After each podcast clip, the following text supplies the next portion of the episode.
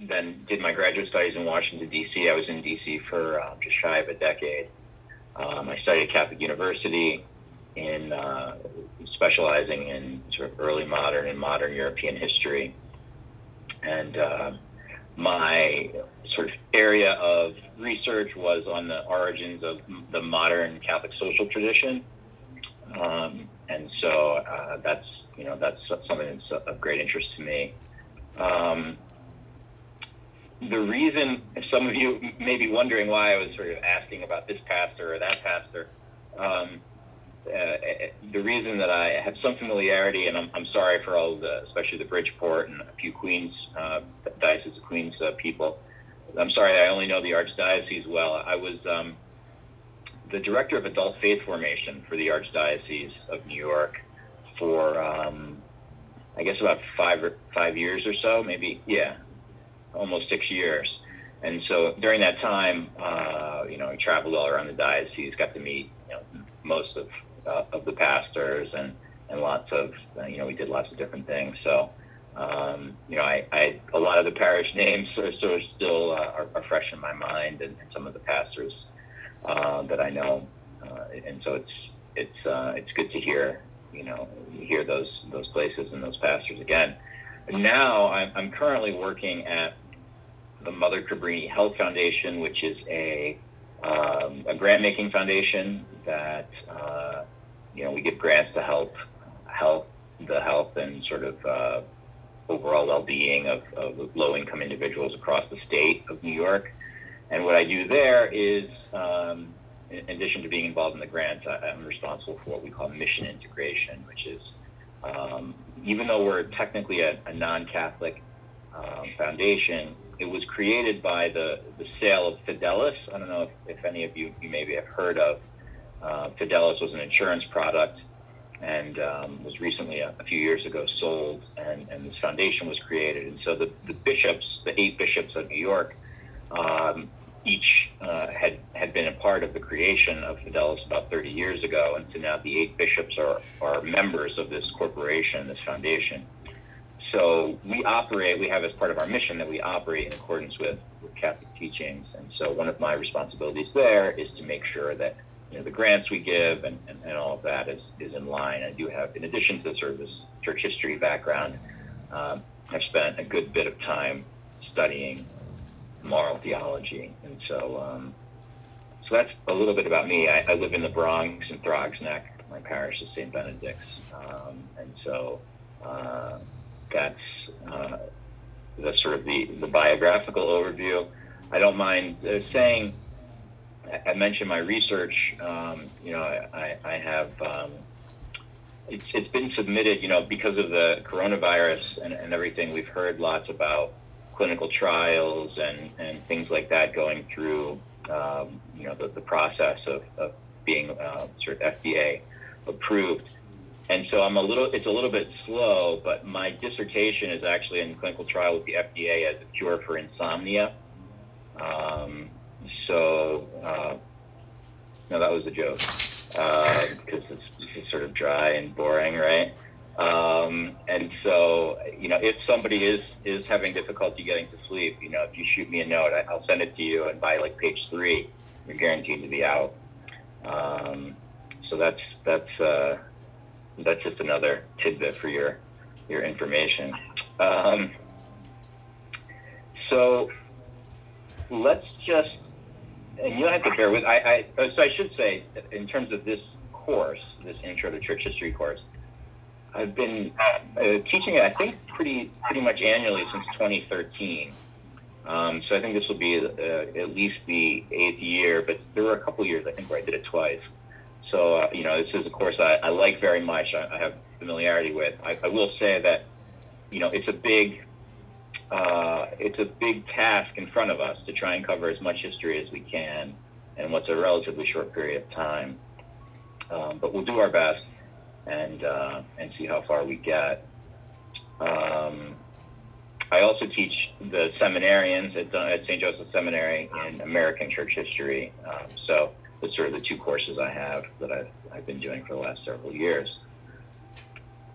So if we could just briefly kind of go through this syllabus, I'm going to make a few comments, but I don't want to dwell on it too much. I think, by now you all have a good sense of, how these work. It sounds like everybody is at least, in their third semester. Most of you are in your third year. So, I think, there's a lot of familiarity with the processes at the seminary. For your attention with respect to the syllabus, my contact information, please don't hesitate to reach out, if you have any questions or, need to let me know something. You can send me an email. That phone number is my cell phone, which I have absolutely no problem with you calling or texting. I would say if you text, since I won't know any of your numbers, and in the past, students have done this, it's really no problem. Just identify yourself, hi, this is whatever, Lucas from class, and that kind of thing.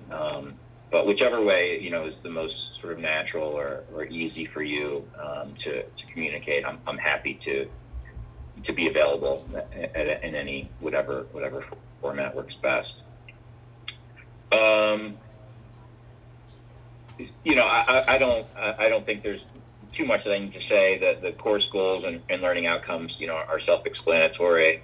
We are approaching this obviously from a specific perspective. Within and thinking with the mind of the church.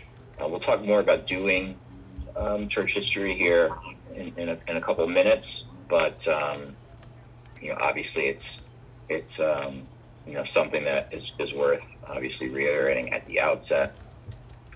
For the course text, the book is by Vidmar. Sorry, it's kind of hard to see. But I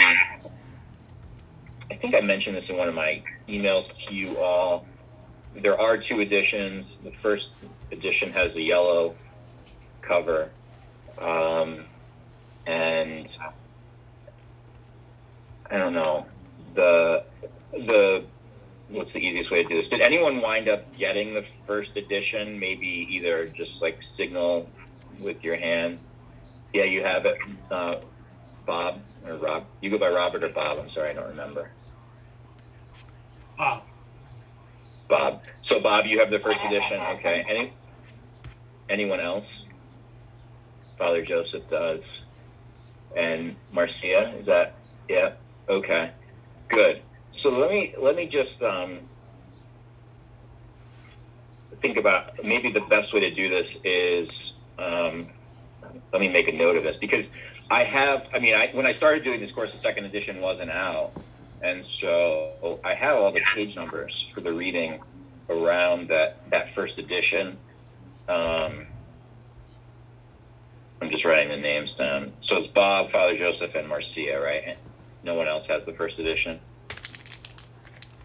Okay, so I'll email you in the coming days the sort of a similar version of the second page of the syllabus with the alternate page numbers. It's that's probably the easiest way to do it.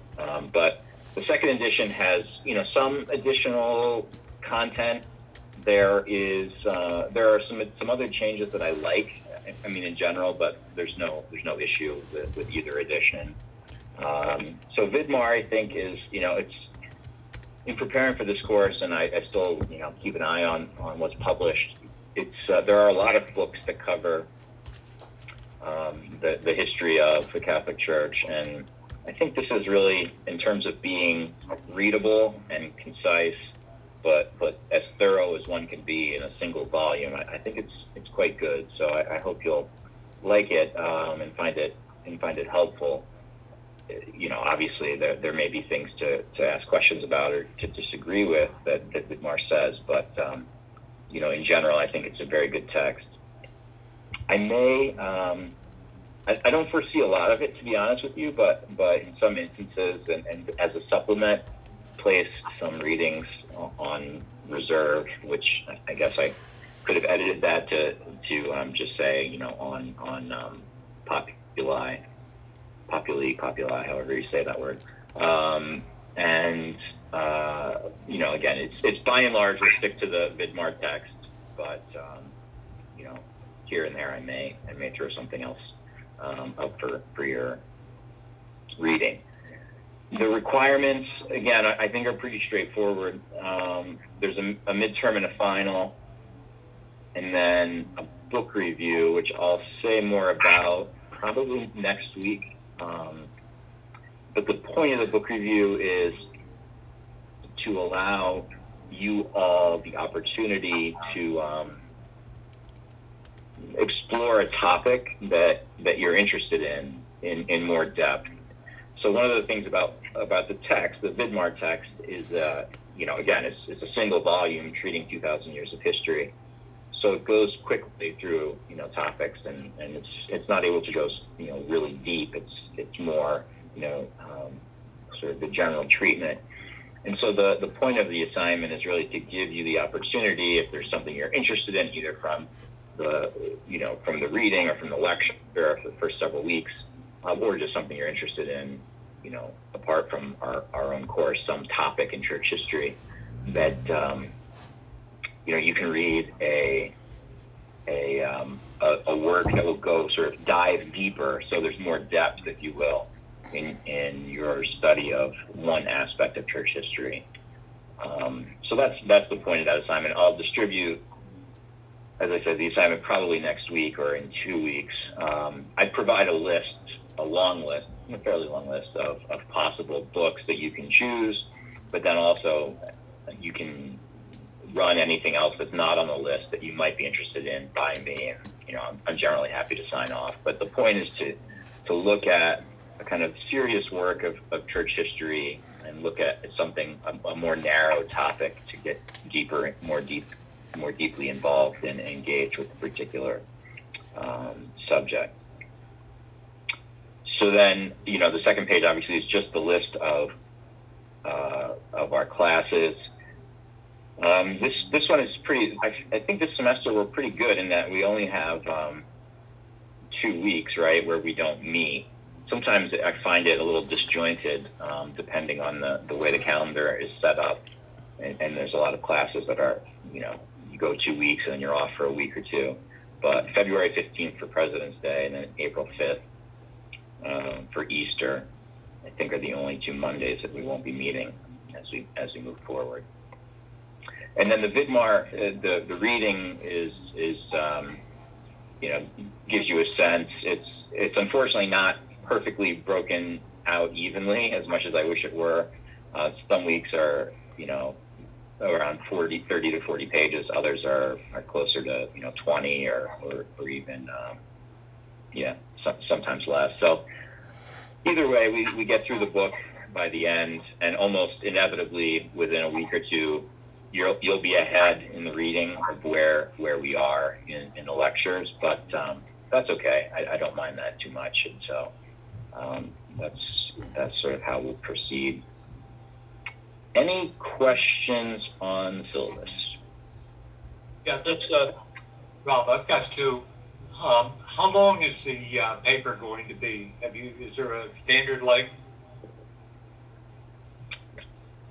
Yes. You know, Rob, before I answer that, let me say one thing I forgot to mention about the course requirements. So the fourth component is the class attendance and participation, which is, you know, seems pretty self-explanatory. The one thing I will say is that, you know, participation on the one hand is asking questions. On the other hand, part of the way I judge that is by the forcefulness with which students laugh at my jokes.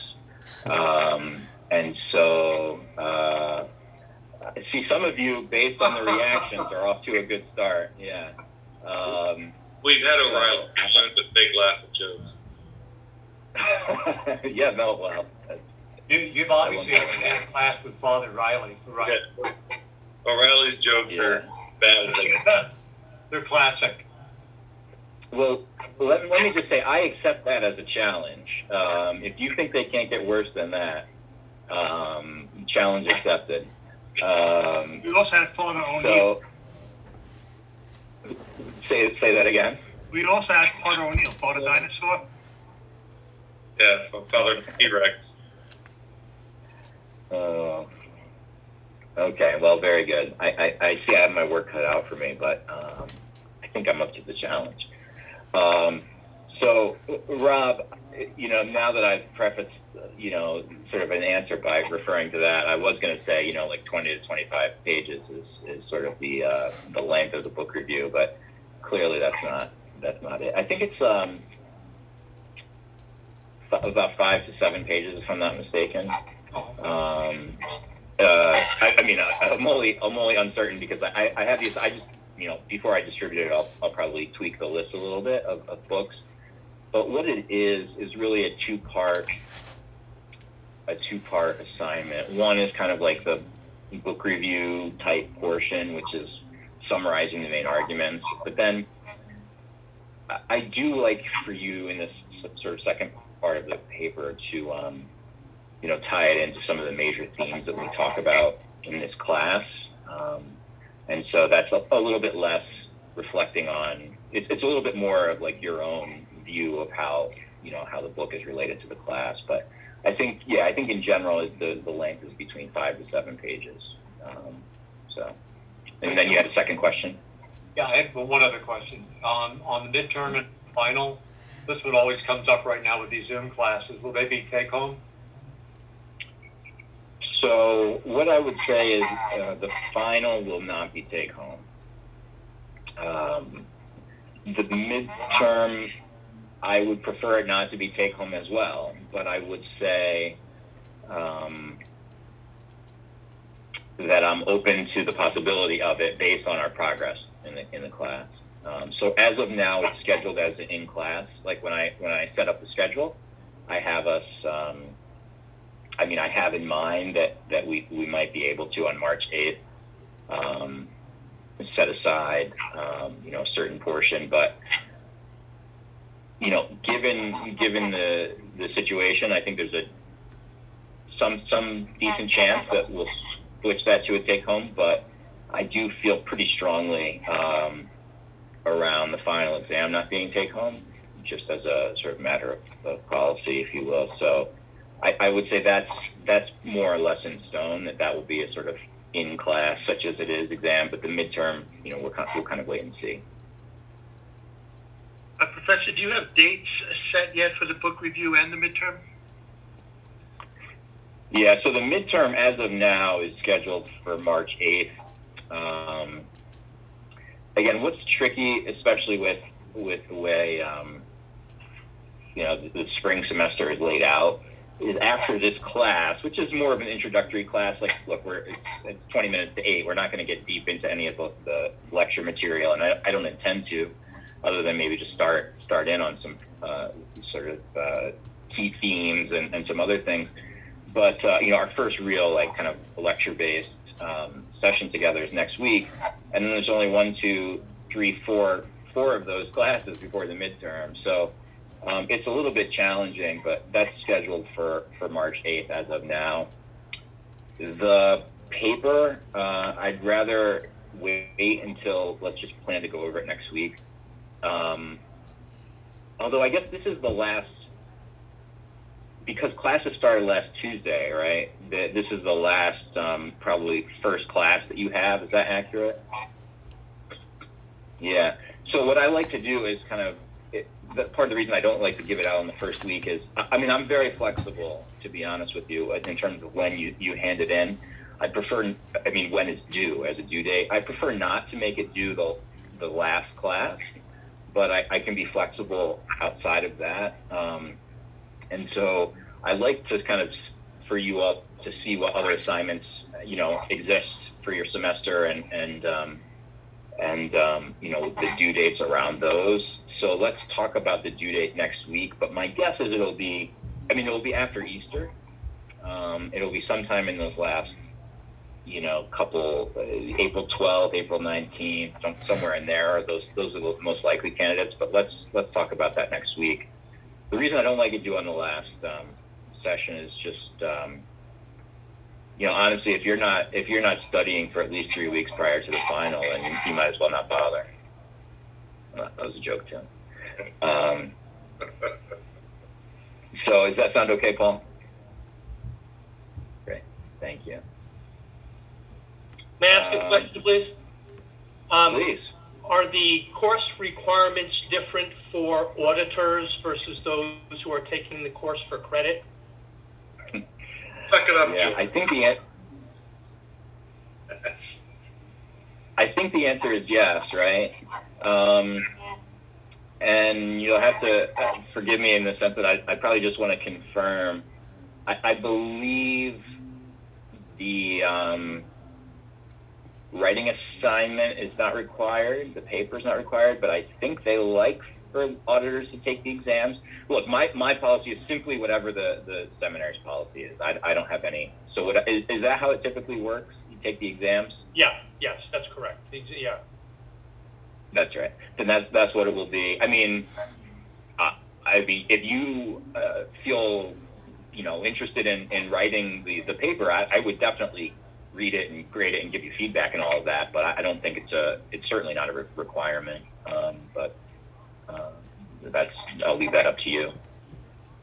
I think I see pretty clearly in my thing, but so, you know, I'm glad you brought that up actually, because I think I see everyone's status is present here on my side of things. So I can tell I think there's a handful of you all who are auditing, right? Good. Other questions? Yeah, I just, I'm curious because the book, my youngest daughter just graduated from Providence about a year ago, so I asked her about Father Vidmar. And interestingly, she said that most people really liked this course because it was so easy. So I was wondering what your approach was compared to Father Vidmar's. My approach is to soften you up with the text and then bring the hammer down in the lecture. That's what we're used to. No, I mean, I have to say... that was more a joke. I wasn't expecting you really to answer it. But you can. No, fair enough. I don't mind sort of... It helps me to make one other point about the class. And you'll, you know, figure this out in a sense quickly, probably, you know, next week. So being a... you know, having done my sort of academic work in history means that I took a lot of history classes, right? And they weren't all good. Even though I'm naturally predisposed to history, I like it, I'm interested in it, I'm sort of motivated to, you know, to absorb it. It can be done in a way that's sort of dry and you know, boring, tedious, whatever. Pick your characterization. And so I mean, hopefully it's not too dry. I mean, some of the stuff is like, you know, we're gonna have to go through very methodically. But even if it sounds a bit of a cliche, to me, the story aspect, like the narrative aspect, is pretty important. And the classes that I found the least beneficial to me were the ones where it was just a lot of names and dates, and I think what I like, and this is actually getting to your sort of comment, Doug, what I like about Vidmar is I think he sort of shares that, like, the book is written in that style. It's a readable text. It's not overly sort of bogged down by endless names and dates. I mean, there's plenty of them, and you'll see as we go through the course. You know, my style on I'll provide outlines before each lecture, and my style is to give you names and dates, lots of them on the outline, not because the goal of the course is to just compile a big long list of popes and councils and things like that, but, you know, the details matter, but to me what's more important is understanding sort of really the arc of the sort of the historical narrative. And so again, that's that's something I actually like to say about my approach to the class, just in the interest of kind of setting expectations, because I will give lots of names and dates, but then when we get to like the exams, I would much rather you know roughly when something is than spend all, but understand why it matters, than spend all of your time memorizing. I mean, memorizing the names and dates is just like, you know, not very helpful, I don't think, in general, as an approach. And it turns out, I don't know if you know, there's this really neat thing called the internet that was invented, where all of this information is available. And so without knowing, I don't know what the situation is in Bridgeport. I mean, a number of you obviously are in diaconate formation. You know, if preaching is a possibility, again, I'm not sure what the thing is in Bridgeport. I think in New York it's possible, right? It's sort of the permanent deacons are able to preach, I believe, right?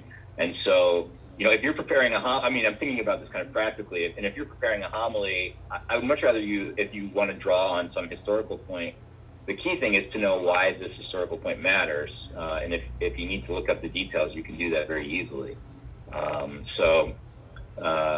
know, that's kind of how I approach this, that the story is in many ways what matters, much more than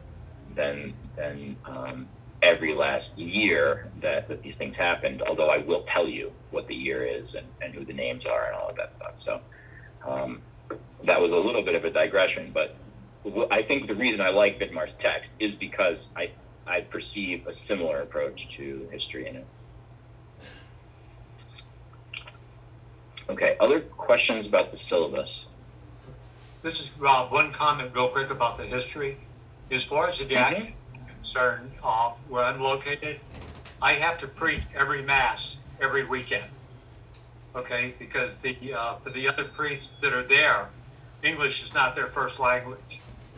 So I will tell you that if you want to try to keep the interest of people in the parish, you need to work the history into a lot of this sometimes. Yeah. It helps make it more interesting if they can get some kind of a context of where it fits in, particularly when you get into between the Old Testament and New Testament, obviously. But I found that being able to, a lot of what I learned from my history from the beginning, over the years, I have worked in when I'm preaching. It's very helpful. That's great. Thank you.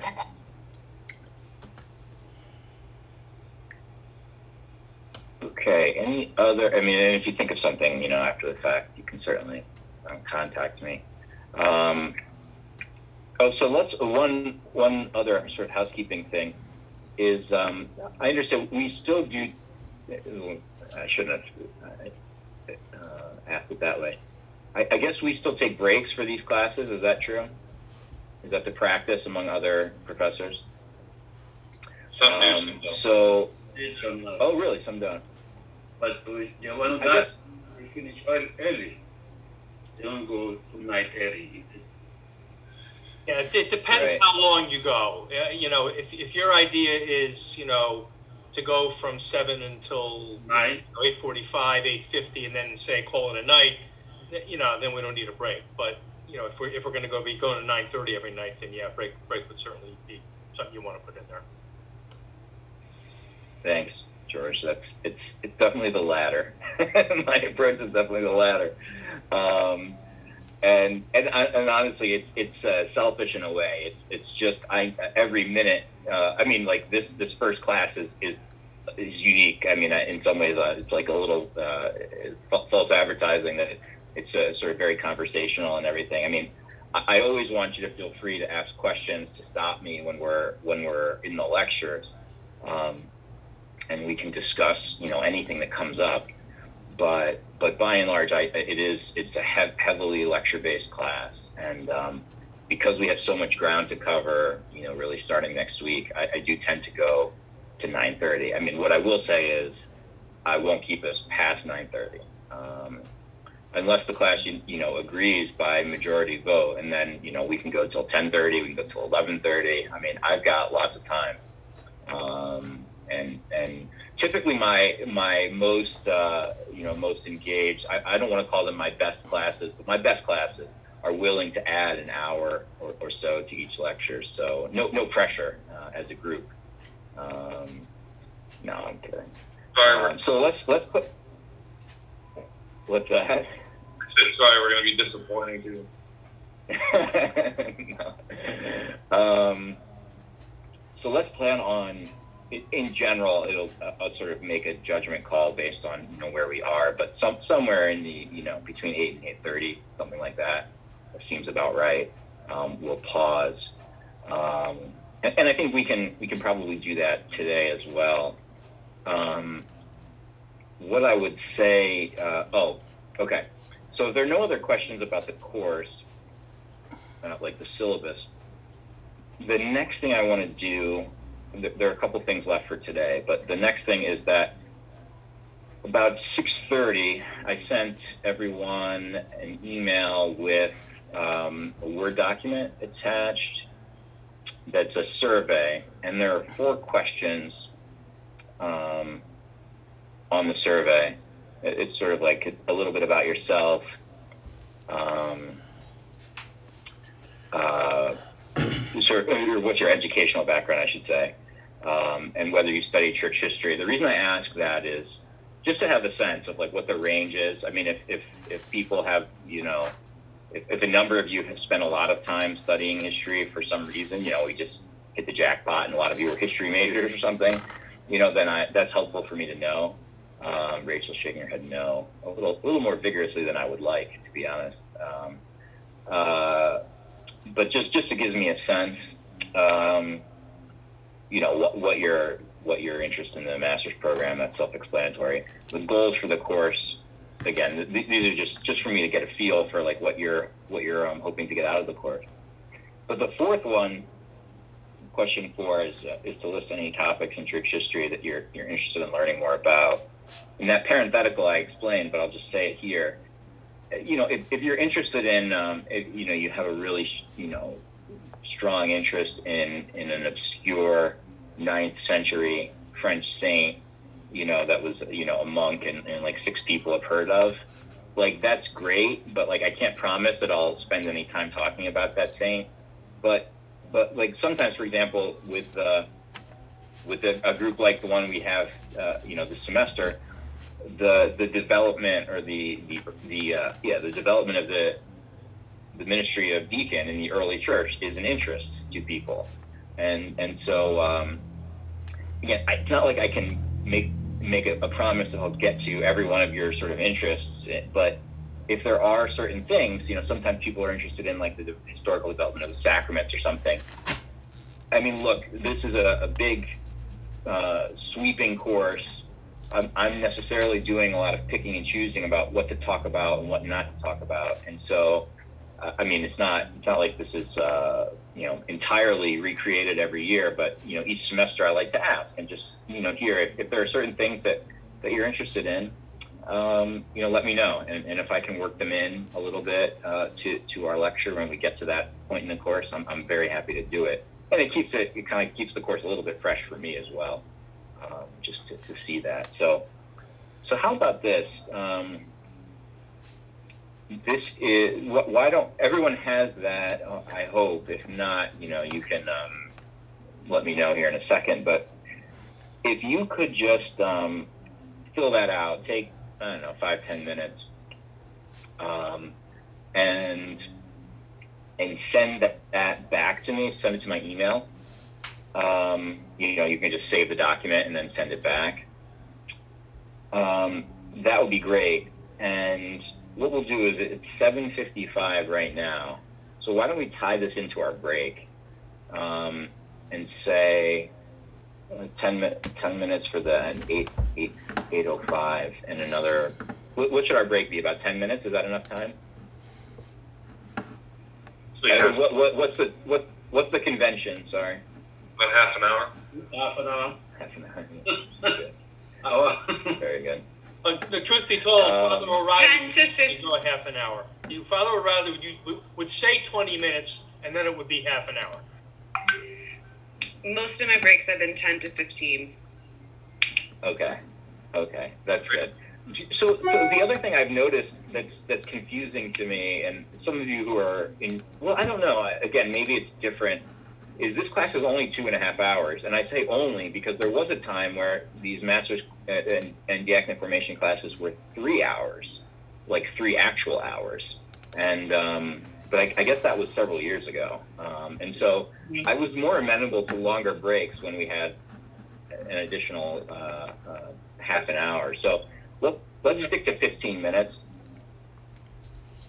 So if I'm doing the math right, if you could fill out the survey, everyone, if you want to turn your cameras off or whatever, that's fine. Fill out the survey and email it back to me, and then we'll go on to our break and come back at 8:20.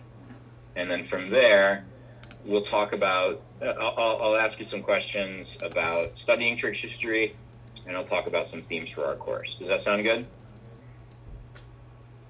So if you have any issues, I'll be around here during the break. If you want to type in the chat box or whatever, I'll be around. So do the survey, email it to me, and then, you know, stretch your legs, grab something to drink, and I'll talk to you. We'll reconvene at 8:20. A number of them, I will be looking through them, and I'll send you in the next couple of days. I'll just send you a quick acknowledgement. If for some reason you're not done, don't worry about it. You know, if you could finish it, you know, by tomorrow at some point and send it to me. Again, it's really just helpful for my own awareness and gets us thinking, I think, about the course. I always like to just ask, I mean, again, if you want to offer up any particular, like good question for any particular areas of church history that, you know, you're sort of interested in, that does anyone want to, you know, share what their interest might be? Go ahead. Oh yeah, how do we do this? Rachel, go ahead. No, I'm always, you know, fascinated by the Protestant Reformation. But just really, there's the difference in like talking about it theologically or just people's opinions versus like from like the historical perspective, just like a deeper understanding of it. Great. I'm going to talk about it. I was always interested in the councils, especially Nicaea, and the Christology involved with defending the heresy of Arianism. Yeah, we'll definitely spend a good bit of time. In some ways, you know, this is what, like, these are so important that I think there's probably like at least 3 courses in the curriculum, or maybe even more, that touch on the councils, all in a slightly different way, obviously. But yeah, we'll talk about the early councils for sure. I mean, so critical to the formation of the church as we know it. So that's good. I'd like to hear about the history and development of deacons in the church. When you know, we know when they were first commissioned, but what happened to them over the 2,000 some years, and why were they relegated to something less than what some places would like them to be today? That kind of thing. Yeah, excellent.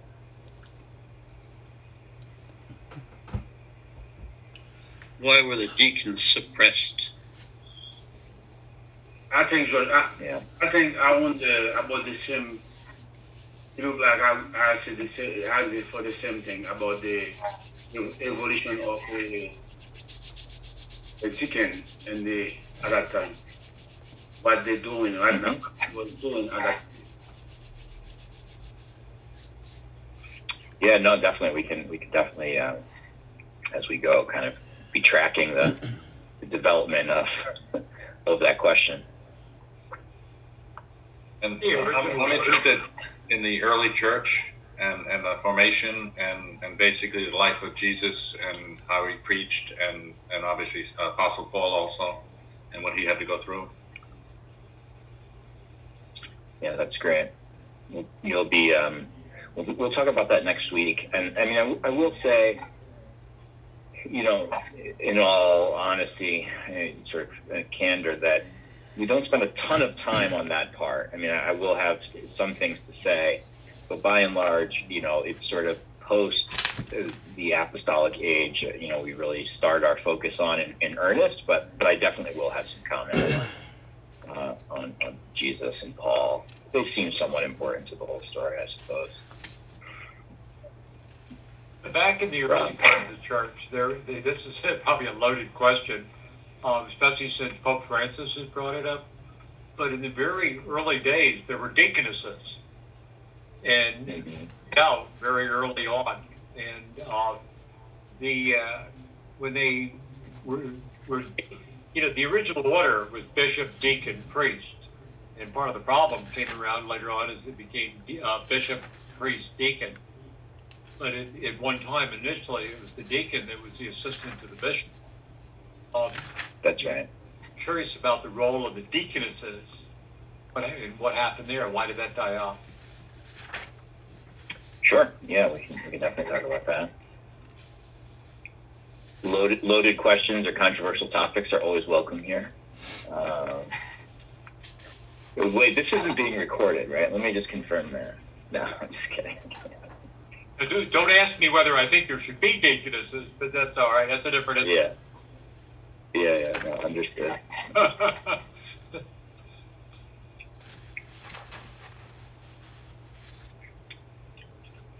Excellent. Well,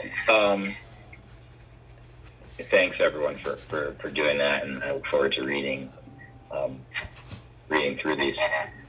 So, what I'd like to talk about now. Sort of the question of why study church history. In some ways, you know, I think even with some of these initial exchanges, we've maybe started to get onto some possible answers. But I like to think big picture about the endeavor of church history and talk about what do we even mean by it. I like to talk about it because my understanding, at least, and I don't think this has changed, is that this is the lone church history course in the curriculum, and so, you know, it's not you know, this sort of broad methodological question seems worth at least discussing a little bit at the outset, you know, because it's kind of our only opportunity, your only opportunity maybe to think about it. So, just a few questions on that, just to get us thinking again, and it's not anything more than an exercise and kind of getting the wheels turning in what we're about to do over the next couple months. So it's a broad question. It's an open-ended question. There's sort of multiple reasons one might give, but let me just toss it out there. Why study church history?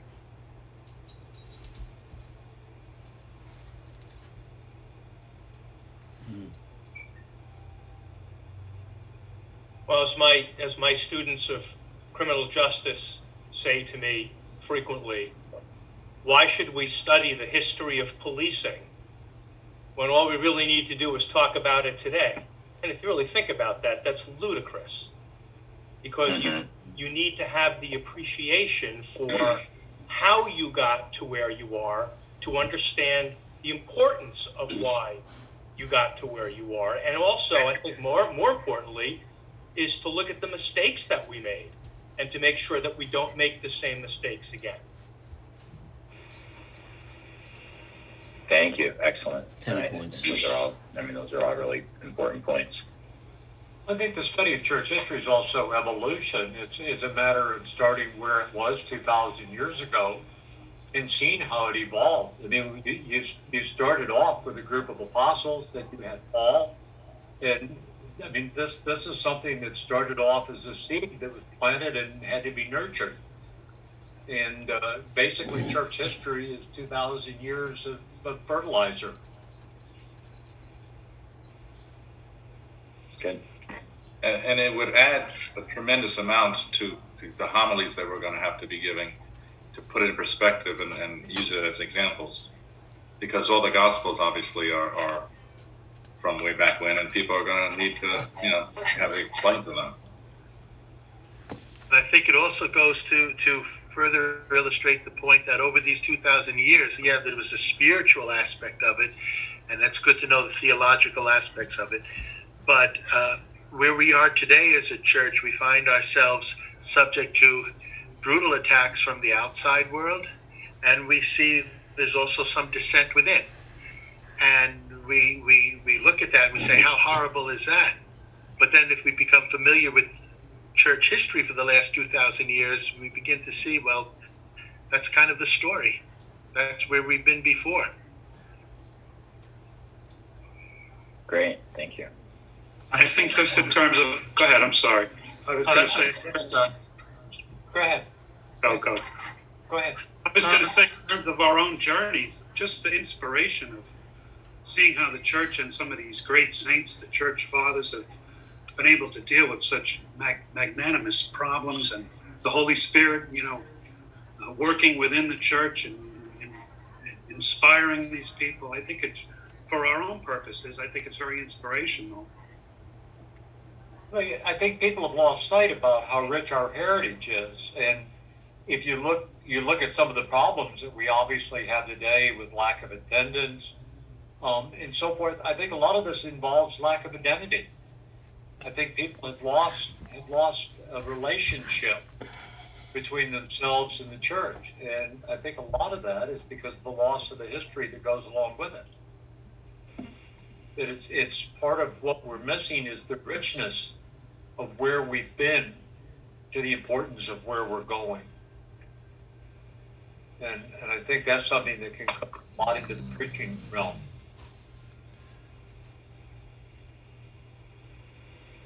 For me, I've had some conversations with, namely my son, who's a history teacher, and I would say to him, the Catholic Church is the one true church, and he would ask me, why are we the one true church? How do we know other ones are not right? And it's just good to know the church history of,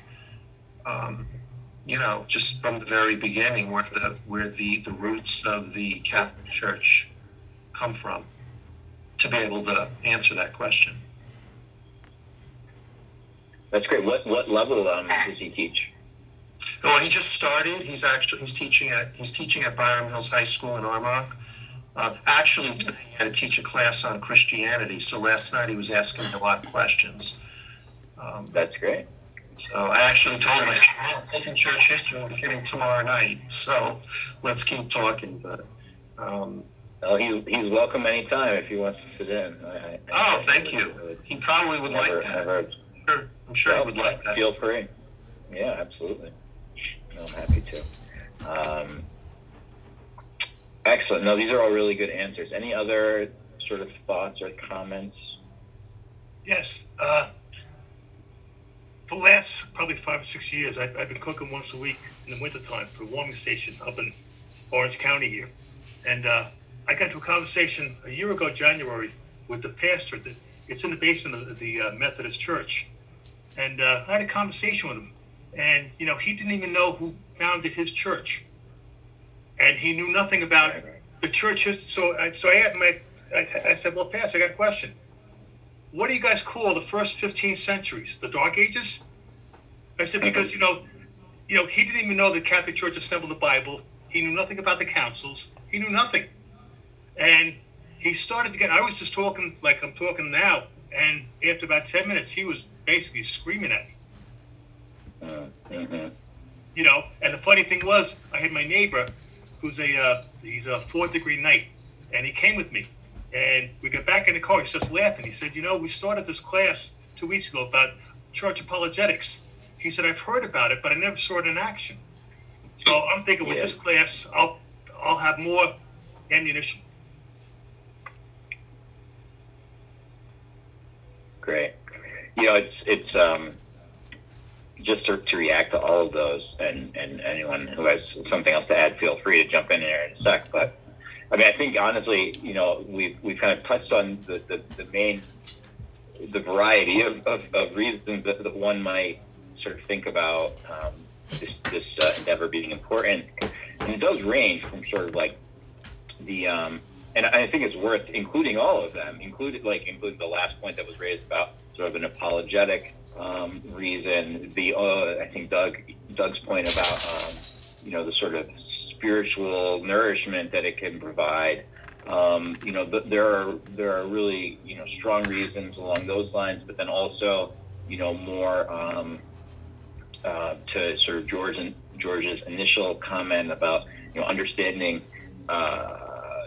where we've come from and some others the idea of learning from the past, understanding where maybe things went a little bit off track and how that can help for the present and the future, to Rob's point about identity and the lack of identity, and how important that is, and when sort of you connect it to our current state of affairs and the sort of broader issue, let's say, of evangelization. I mean, without having a sense and understanding of all of those things, I mean, it's really it can be very difficult to make sense of why even bother, with all of this, and then also now you'll have to forgive me. I'm not sure whose contribution it was, but about the maybe it was Paul's about the the situation we see the church in today. And all the challenges and the ways in which there are real obstacles and dangers and persecution and all sorts of things like that, and how it's the type of thing that the church has experienced in various ways throughout its history. And can we learn something from the response of those who have come before to how to deal with challenges like persecution, or when the state maybe isn't amenable or sort of receptive to the claims of Christianity. How did the early Christians act, or how did the French Catholics after the French Revolution act? I mean, these are the kinds of things that I think there's a value, and this is my own view of. There's a value in studying history for its own sake. I mean, I think that there's something important and good in that. But there is something very sort of tangibly applicable in sort of understanding the history in sort of a way that can enable us to make better sense of our present situation and sort of thinking about how we move forward. Good. The next sort of, again, a kind of couple of open-ended questions. We're talking history. Here, I don't know. There's no, I think, confusion around this point. We're talking about, the Catholic Church, and really we're talking about the Roman Catholic Church. Obviously, for the first half of the course, or the first half of the the history, if you will, itself, there isn't this sort of division between East and West, and we'll talk about all of that. But beyond just sort of saying that we're talking about sort of Latin Christianity or the Roman Catholic Church, however you want to say it, assuming that, what do we mean by church? And a kind of more specifically methodological question that I want to throw out there is, how do you do it? How do you do church history? And specifically, like, what types of sources, would we look at if we want to? I mean, obviously we have Vidmar's book, and that's our source for the course. But if you're sort of doing church history, and you were trying to understand something, what would be the types of sources? And the reason I raise that is because I think it's also related. So there's two questions here. What do we mean by church? And then what are the sources? How do we do it? When we're thinking about this actual sort of endeavor of church history.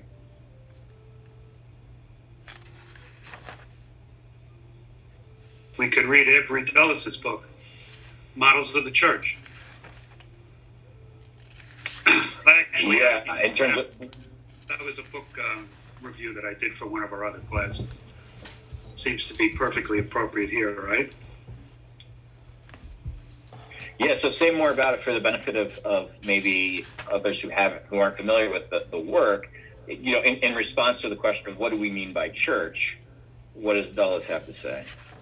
Well, he has like images of the church, right, that he used as models, and he did some research himself, and then he put together a, I guess we could call it almost a algorithm of the various, and he pointed out, you know, I'm not going to be able to name this 5 or 6 of them now, I think there were 5, but there were strengths and weaknesses to each one, and then he ultimately came to the conclusion that one of them was the more, I guess, effective model for all of the various purposes of the church. You know, community, forming a community, you know, having worship and things like that. I wish I could name them for you, but I can't. It was a while ago. No, understood. No, that's very helpful. And I mean, Dulles' work there is tremendously important and influential. Getting at, and Dulles was a point I'm, you know, hoping to draw out, which is there are a number of, I mean, we're just sort of throwing out this term church or church history, talking about church history, as if it's sort of self-evident what we mean. And in one sense, it is somewhat self-evident, but also like there are a number of ways of looking at the church, and without having sort of the Dulles nomenclature specifically at hand, myself either, you know, one very common way, I'll just sort of say, and I have to be honest, it's the way that probably will come across the most frequently in our course together, but one very common way of sort of thinking about the church and talking about it is a kind of institutional perspective, you might say, which is to say that, especially with the Catholic Church, the way it's organized, that you look at the structure of the organization or the institution itself and sort of see the actors within that structure as sort of the key players, you know, in moving things forward. And so that's popes, right, and bishops, and you know, in some cases theologians, but especially, you know, the members of the hierarchy, as being driving forces. And again, I would say that's probably the type of kind of image or perspective view of the church that will be the most commonly sort of utilized here, just because so many of the events and key people we're going to talk about are sort of occupying that space. But it's worth, you know, again, I don't think this is new or news to anyone, but it's worth saying here at the outset that that's not an exhaustive account of what we mean by the church. You know, and the people, the sort of the communities of faith that exist on the local level are, you know, in many ways, obviously just as important to a sort of complete understanding of church history as you know, knowing what the popes said and did, or what bishops said and did, and so, you know, there's a kind of institutional approach. If you wanted to, I put my finger on it. If you wanted to. But then there are other ways. I'm sorry, Doc, could you just repeat that for me? I was just going to say I was able to put my finger on it. I could give you the 6 with a quick sentence for each one if you wanted. Give us a little more focus. That would be great. All right. Great. So the first was mystical communion, and that model emphasizes community. And the second is sacrament, the church as a sacrament, and it's the church as the visible sign of Christ in the world. And the third model was the church as servant, emphasizing the church's commitment to social justice. And the herald is the fourth. The model emphasizes the way the church announces the good news and professes the gospel. And then 5, we have the church, the institutional model, which you just mentioned, emphasizing the structure and the order of the church. And then finally, I think, was the one that he ended up laying his hands on as the best, none of them being perfect, but the best one, community of disciples, was the one that he emphasized, where people follow Jesus, trying to be like him in everything they do. In other words, just trying to emulate the life of Jesus, I guess. Each one has strengths and weaknesses. Yes, thank you very much, Doug. I think, and again, I think that those are all helpful. Again, without making a claim that one of them is like the only way or the perfect way. I mean, Dulles himself, as you know, points out the limitations of the various ways. I mean, I think certainly in recent decades, and this is an outgrowth of Vatican II, which again I suspect you all probably know from other studies. This emphasis of the church, let's say, as the people of God, is certainly has, I think, become more common or more prevalent. The mystical body of Christ was another sort of useful name for the church that especially in the 20th century had some traction. And what that speaks to was, is this broader point that, again, I just want to make at the outset here, which is, while a lot of what we'll be talking about is kind of institutional church history, I would not want us to sort of overlook the fact that, again, there's a lot more to understanding your church history than simply how the institutions developed. And to that end, I will try at various points to, maybe pause the narrative a little bit and say, well, what was life like for the sort of the quote unquote everyday or average Catholic in the the 3rd century or something like that? What was the like? What was their like? That it speaks to this idea that there is, a lot to be understood and studied within the sort of the lived experience, we might say, of Catholics through time. Now, it's not always easy to ascertain those things, to be honest with you, and that speaks to another challenge. And if you don't mind, because I want to cover a couple other points, I'm just going to sort of talk about the answer to my own question about sources, and we'll just sort of keep moving. The reason that it's very difficult, in a sense, to do church history in a way that isn't focused on the institutional kind of perspective, if you will, is that it's often very difficult to find sources outside of the institution. What do I mean? So if I say, what are some of the sources that how do you do church history? What are some of the sources that you might look at? I mean, I think, there's lots of answers, but, the types of documents, things we would look at would include decrees of the councils, papal statements, right? What did the Pope write? Whether it's the papal bulls of the Middle Ages, or in more recent times the sort of papal encyclicals that we're all very familiar with. You'd look at that. You'd look at individual bishops and their own writings, their teachings. You have the councils, but then I think you have some more localized meetings of the church. The various synods that took place. I mean, we still have that word now, although now when we talk about synods, it tends to be a more global perspective. In the early church, synod was a kind of localized meeting. So you would look at those decrees, you would look at those, the statements that they made, because this is just how the institution kept track of what it was doing.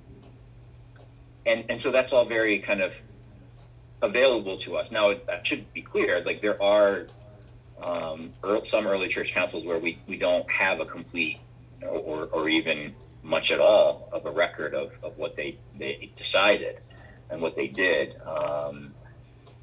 But, you know, we're able to piece it together in various ways. But when you talk about sort of this broader conception of to include communities, well, documents are available for the bulk of church history, the vast majority of Catholics and vast majority of people, for that matter, couldn't read or write.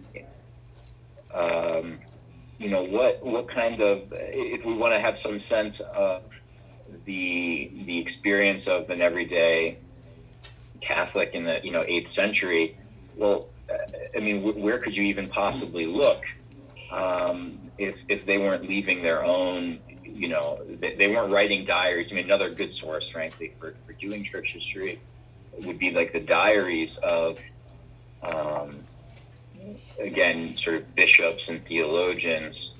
That's how we learn a lot about, what was taking place. But who can leave such documents to us? Well, the people who are literate, people who have the means to receive an education and the means to produce these kinds of historical documents, and that excludes a huge portion of Catholics throughout the ages. And so again, we piece it together through other ways. Liturgical texts, for example, that we do have from the early church help us have some sense of what the experience of worship would have been like for Catholics. But in terms of like the more personalized, what was life, parish life like in the 11th or 12th century, it's really only by kind of inference that we can create some picture of that, and the sources again are heavily tilted in the direction of the kind of official institutional channels that we have, and so it's just something to keep in mind. It's not a defect or a problem necessarily. It's just when you go into the study of any topic, frankly, you're doing history in any way, on any subject, one of the key questions is, what are the sources? What sources are available? Which ones should we look at? And especially when you go further and further back, you don't have a lot of selection necessarily, and so you do the best with what you have. It's interesting. I'm just speculating here, but in opposite our current age, which is everything probably. I mean, maybe I'll be wrong about this. Who knows? But everything is going to be available. Videos of all the stuff that's on video, events, things like that, emails. Twitter accounts, whatever, and there's going to be such a glut of source material that I think it's going to be very difficult to figure out how to construct a coherent narrative with the vast amount of sources. I mean, just think about, American political history and like the presidential libraries. Like every time there's a new presidential library, like you get this sense of the ever-increasing amount of documentation and data and all sorts of things that are taking place, and 200 years from now, what will that look like? I mean, again, it's speculation, but I think they're going to have the historians in the future will have the opposite problem, which is somebody will be stuck reading 50,000 emails, trying to figure out which ones, really speak to the events of the day when it comes to the 2020 election or something like that.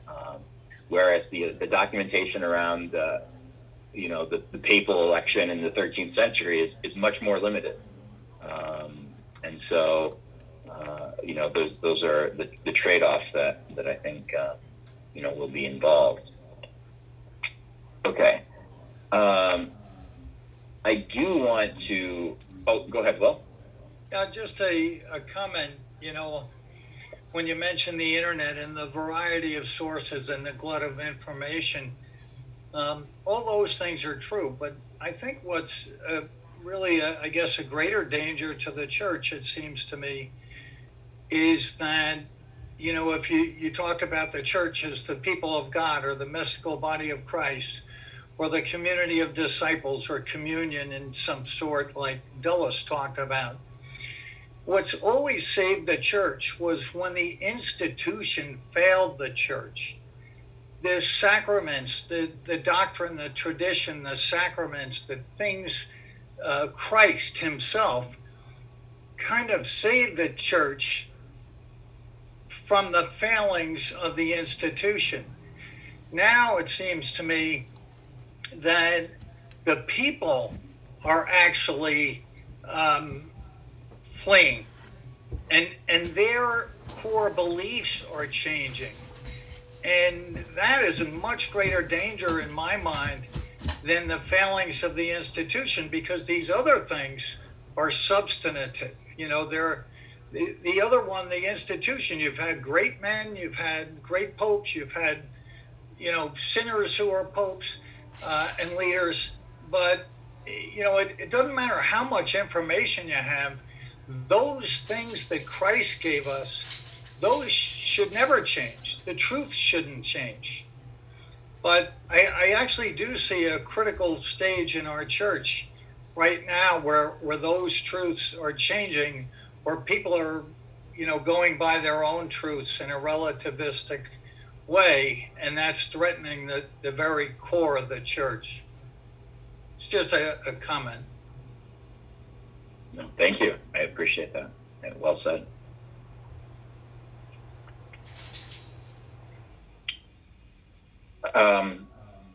Very good. If I, could just sort of raise again for our consideration a broad question that surrounds really the work of doing history or what it means to sort of do history. Sometimes I think there's an expectation that there can be a kind of official history, let's say, and that the history is a subject with, the kind of, that the work of history, I should say, is to put together something like an objective account of what happened. So that might even be a definition that somebody could say, like history is the sort of the study of, things that happened in the past from, a perspective, and sometimes this is implied, from a kind of objective standpoint. And I just wonder, how do you do history objectively? And what is that, if somebody were to say, well, we're going to study over the next, whatever it is, 11, 12 weeks, history objectively. How would you respond to that?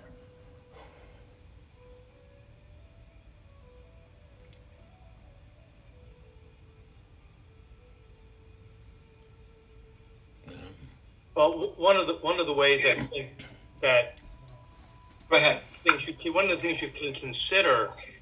And we do this with American studies all the time. If something is happening, and you're looking at something historically in your own country, what better way to have that critiqued? Is it better to have it critiqued from somebody from your own country or have it critiqued from somebody else's country? So I think taking in a lot of other people's points of view at what we are doing and what our history has taught us is maybe a better way to learn about ourselves. Mm-hmm.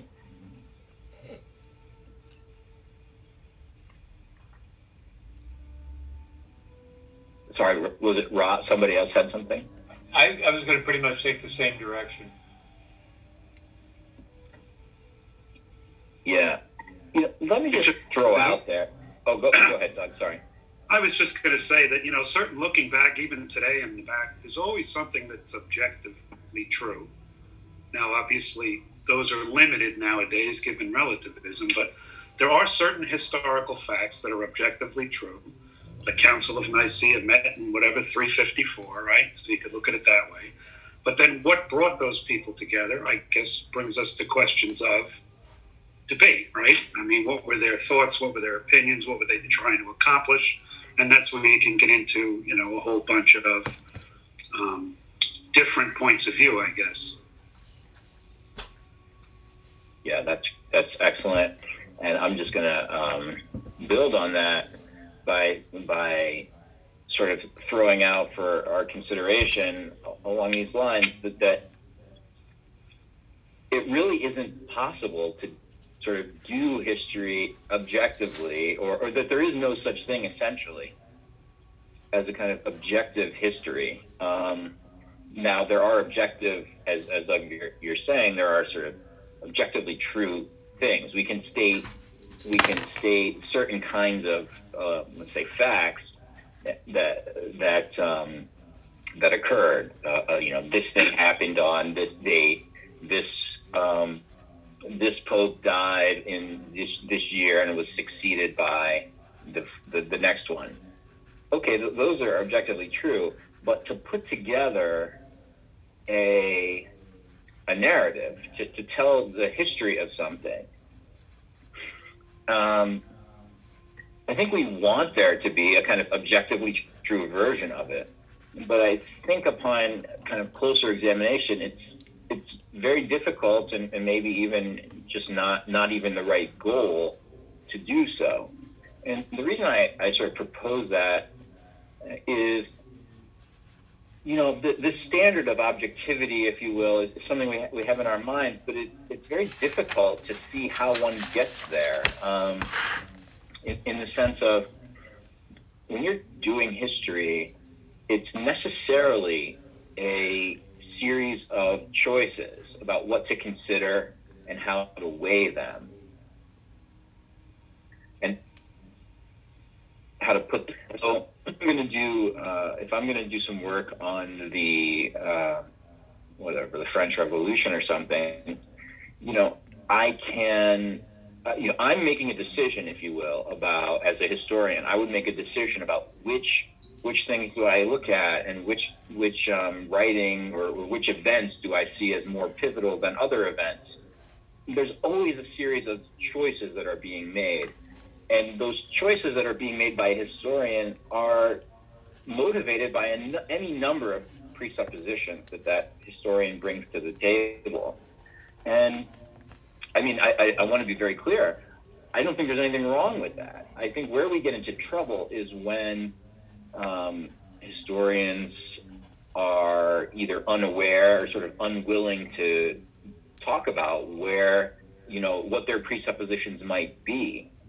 And so I'll give you an example because I think, or a couple of examples, because I think it speaks to, you know, the various ways that, you know, we encounter history. And I just think it's hopefully useful or thought-provoking. So if you were to study, Rachel mentioned the Protestant Reformation as being of interest, and I think, you know, with any major historical, like really pivotal kind of inflection point, you can see this. So the other good example besides the Protestant Reformation, I think in kind of Western history, is the French Revolution. So you take these two events, the Reformation and the French Revolution. And if you went to the library or to a library or looked online or whatever, you could find books that have titles like the following: The Economic Origins of the Protestant Reformation, the religious origins of the Protestant Reformation, the technological origins, the cultural origins, and on and on. The French Revolution, there are literally, again, this is because it's in my it was in the area where I spent a lot of time reading, the religious origins of the French Revolution next to a book on the economic causes of the French Revolution, next to a book on the political underpinnings of the French Revolution. And each of them is coming at an important topic from a very distinct perspective. So, it goes, it's maybe an obvious point, but like an economic historian is looking at, if you look at the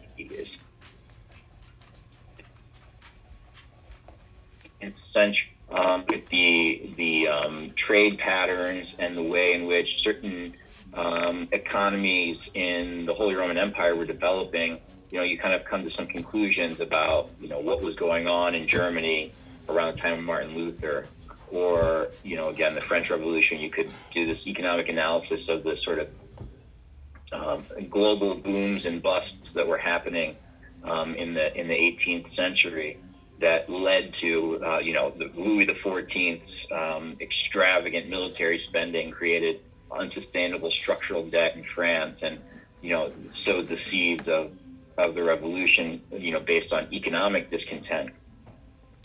Then you could look at, purely political analysis of, the Reformation and who was the Holy Roman Emperor and who was the prince in Martin Luther's region, and what were their interests, how were their interests aligned or misaligned? What was the Pope's political interest? You could also look, again, talking about the Reformation, at, and I think this is the area that maybe we're most familiar with, like the religious claims about it. What was Luther's theology, and how were those theological claims, running into opposition from Catholic theologians? My point is, there are all these different perspectives that one could take based on the presupposition that you have about which evidence is most important to look at to best understand or explain a given event. And that's often how history is done. And I guess, from my perspective, and again, you're more than free to disagree, what I would say is the work of a historian, and hopefully what I'll try to do and what we'll try to do together in this class, is to account for as many of those perspectives as we can. Obviously we're have to be realistic here, while recognizing that there's going to be a kind of premium on or a priority, let's say, given to the institutional and political explanations for a lot of things alongside some of the theological explanations, because we're doing church history. It's not, I think, desirable, if at all possible, to just rule out entirely any one perspective and just say, economics couldn't have had anything to do with, this event. I think the work of a historian is to try to account for as many perspectives as possible.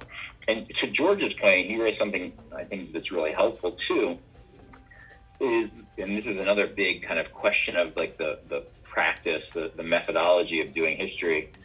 Is it better to do history what they would say, from within or from without?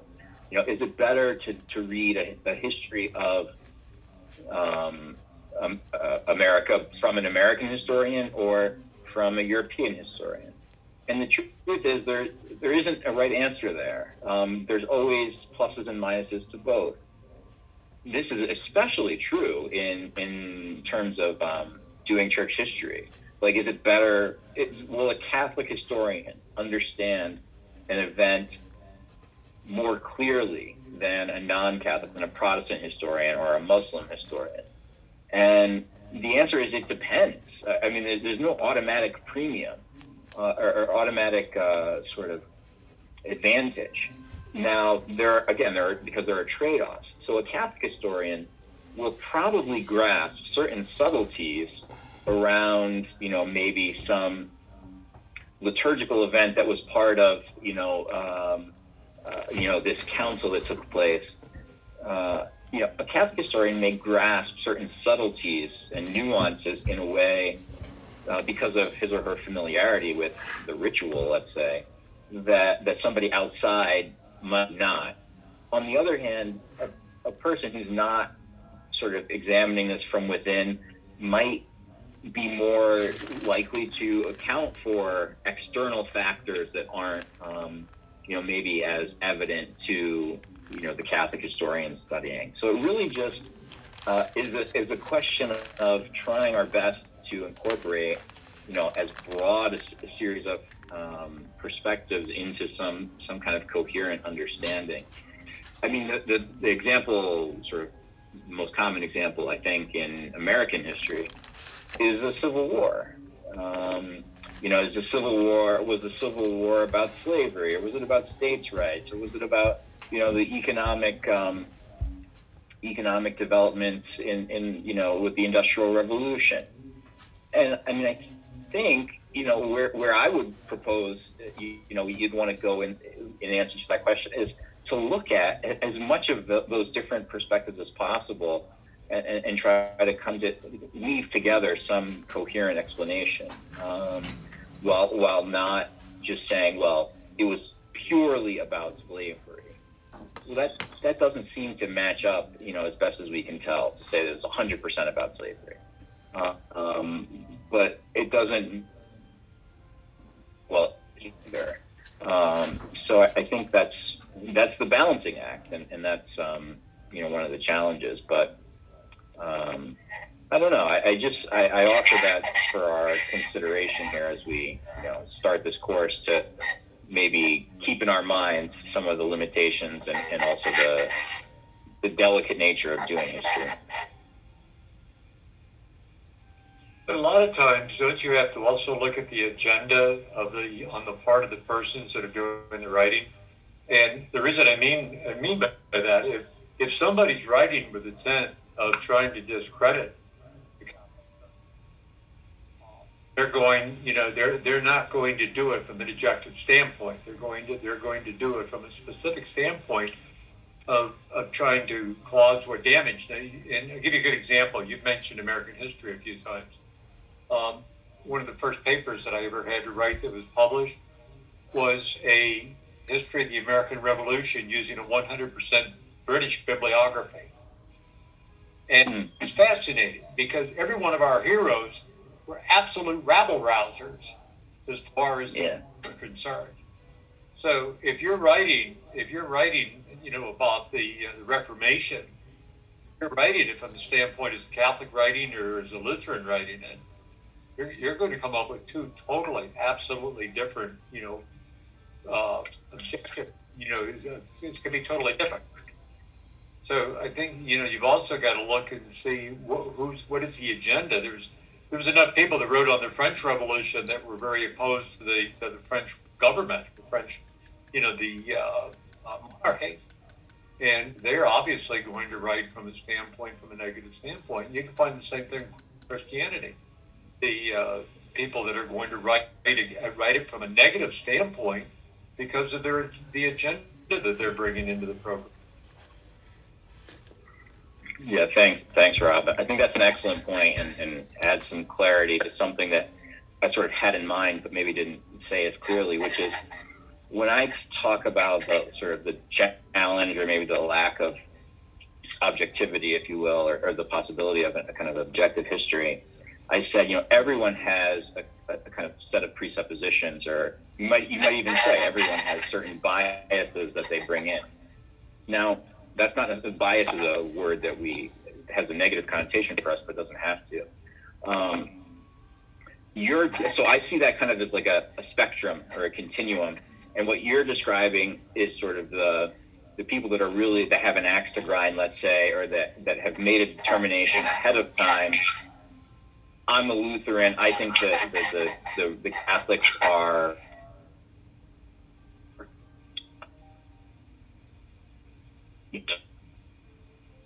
wrong about this. My agenda is to spread the hero figure, going into my study of this. So that's, to me, like kind of on one end of like the bias spectrum, let's call it, where you have like a real out and out agenda. I'm an atheist historian. I think all religion is nonsense. Therefore, when I approach the study of church history, like I view these people as like kind of nuts. Okay, that's there. My point is, even when you come to the other end of the spectrum, there's some amount, unavoidably, some amount of selection or bias in what do I think is important, even if I'm doing my very, very best to tell, as sort of objective or honest a story as I possibly can about the Reformation. I have to choose to look at and weigh more heavily some things than others. And so I think, you raise an important point, which is like again, I see it as kind of a spectrum, if you will, or a continuum of how much do you let your presuppositions guide what you're doing, and how aware of them are you when you're doing this work? And I think, that's a real problem. I mean, I will say, just as a historical note, this idea that I'm talking about in terms of how you might do history, taking into account all of these things and not trying not to have too much of an agenda, is not the way history was done until the last 100 or 150 years or so. In fact, when you read church history, when you read Catholic historians and Protestant historians' accounts of the Reformation, you should read them with the knowledge that what it meant to do history at that time was totally different than what we're talking about. A Catholic historian was absolutely coming at it with a kind of agenda, the same way the Protestant historians were. It was simply the way they understood the discipline of history. It was much more apologetic in nature than we tend to think about it now. The goal was to really, show that the other side was wrong and your side was right. And so, does that mean that those historical works, from the 1600s or 1700s, are worthless because they're written with an agenda? I would say no. It doesn't mean that at all. It just means that we have to be aware of what their agendas are. I mean, even sort of today, like pick your field, there are these kind of like radical historians that come out with like very strong, let's say, Marxist perspectives on something. And, from my perspective, I don't have compelling specs of insight into, economic conditions or whatever that somebody with a clear agenda is highlighting. I think, we want to be open to the possibility that they could touch on something that might be worthwhile. But as much as possible, it's helpful, I think, to know what, or to try and discern what the agendas may be.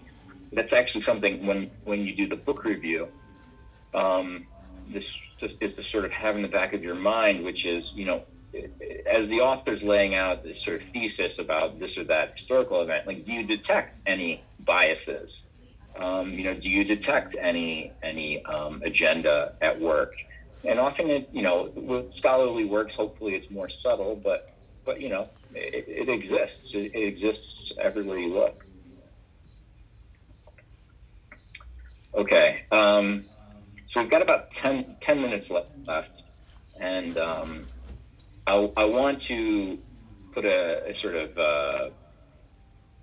capstone, if you will, on this whole discussion and also this first meeting by laying out three themes for our course. And the good news is, I think actually we've already kind of we've already kind of heard about, through some of your responses to the previous questions, different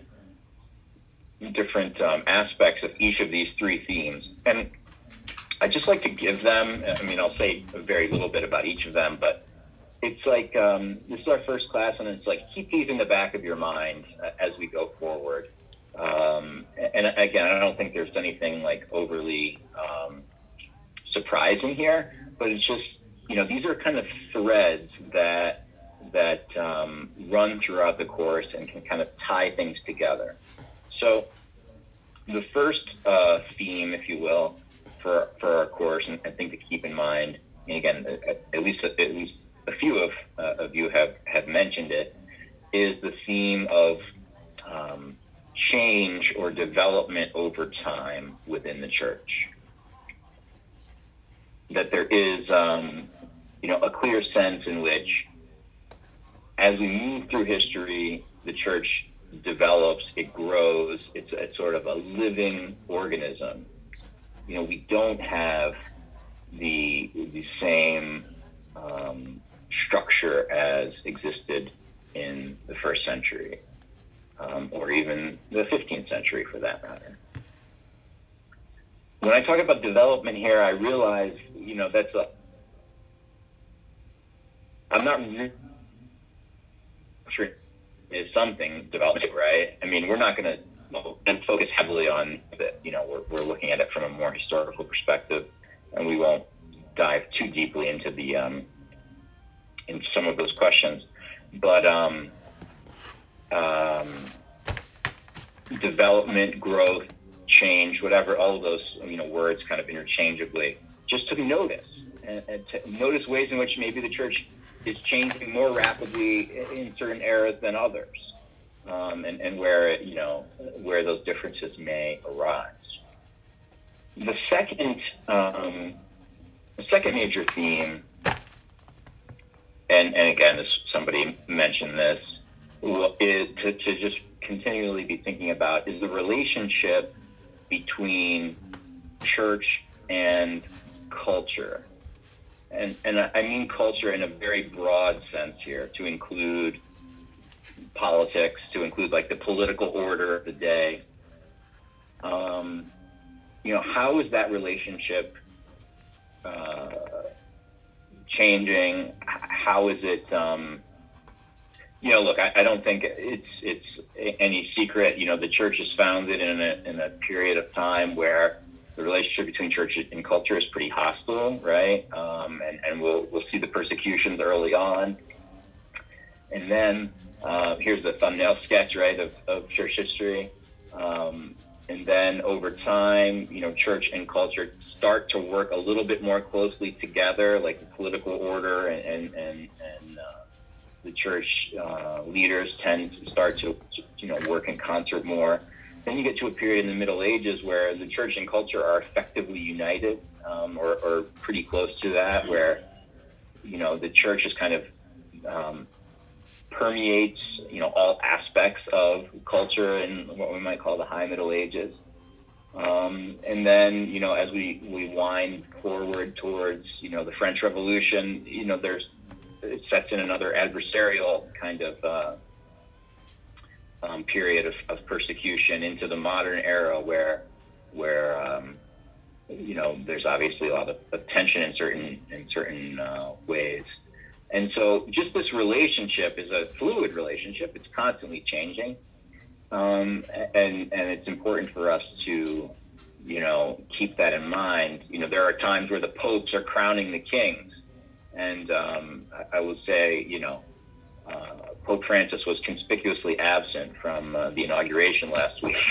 You know, you have a little prayer, but not this major presence of you know, religious issues. It's just not the American sort of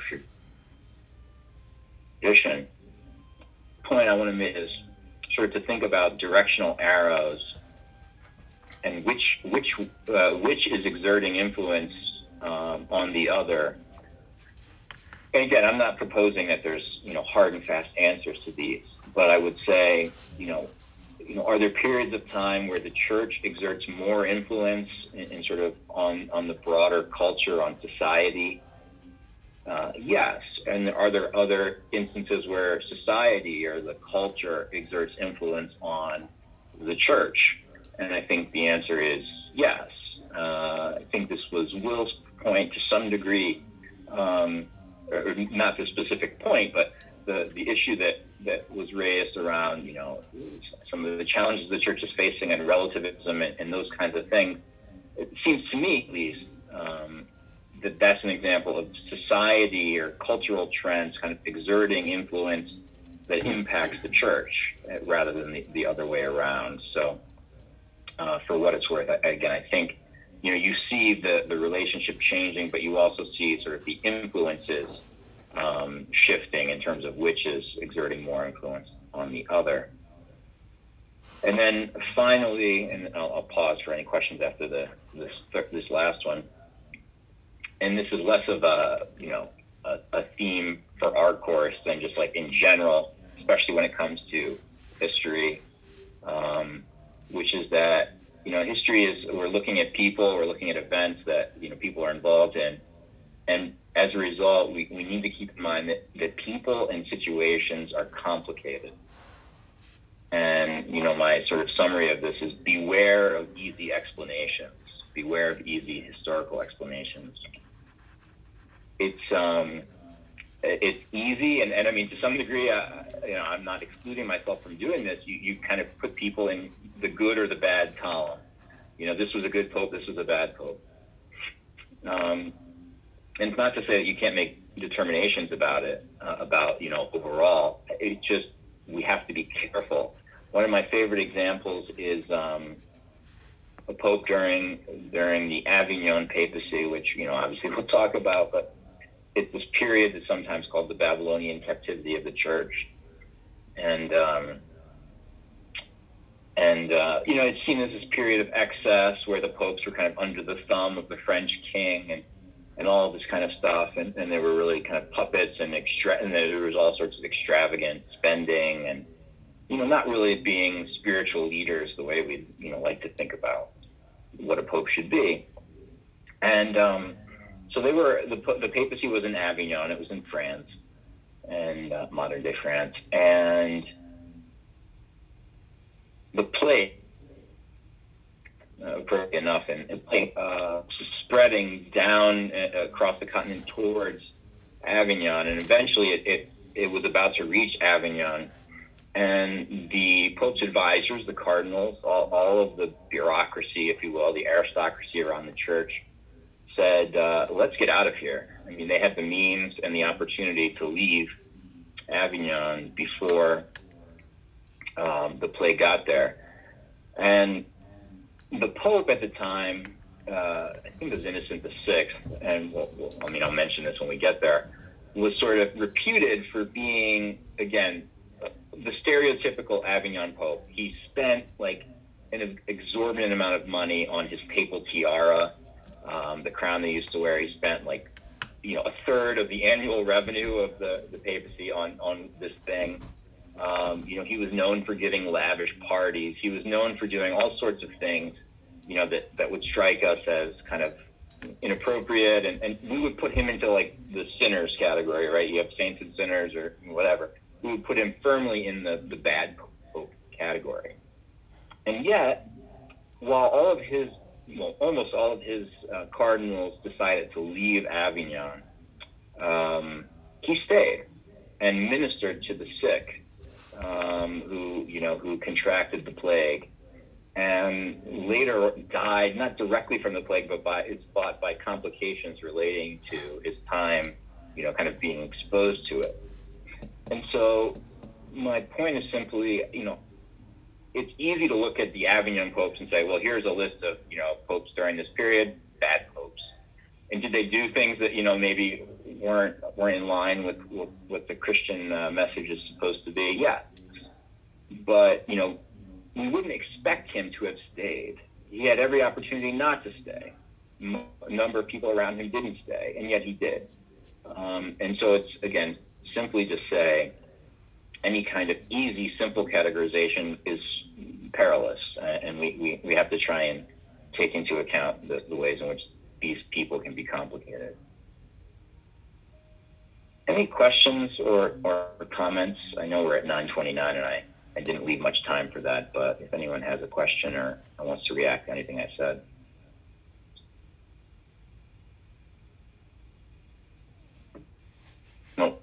Rob, you're muted if you're...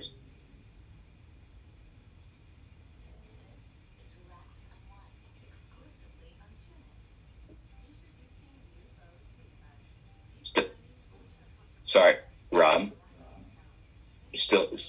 Still muted. All right. Your third point, how would you summarize it into a statement? Your first 2 points, you had a single sentence that you summarized it. If we were making a list of the three aims, how would you summarize the third aim? Yeah, it is to, I think I like beware of easy explanations and recognize the complexity of people and situations that we study.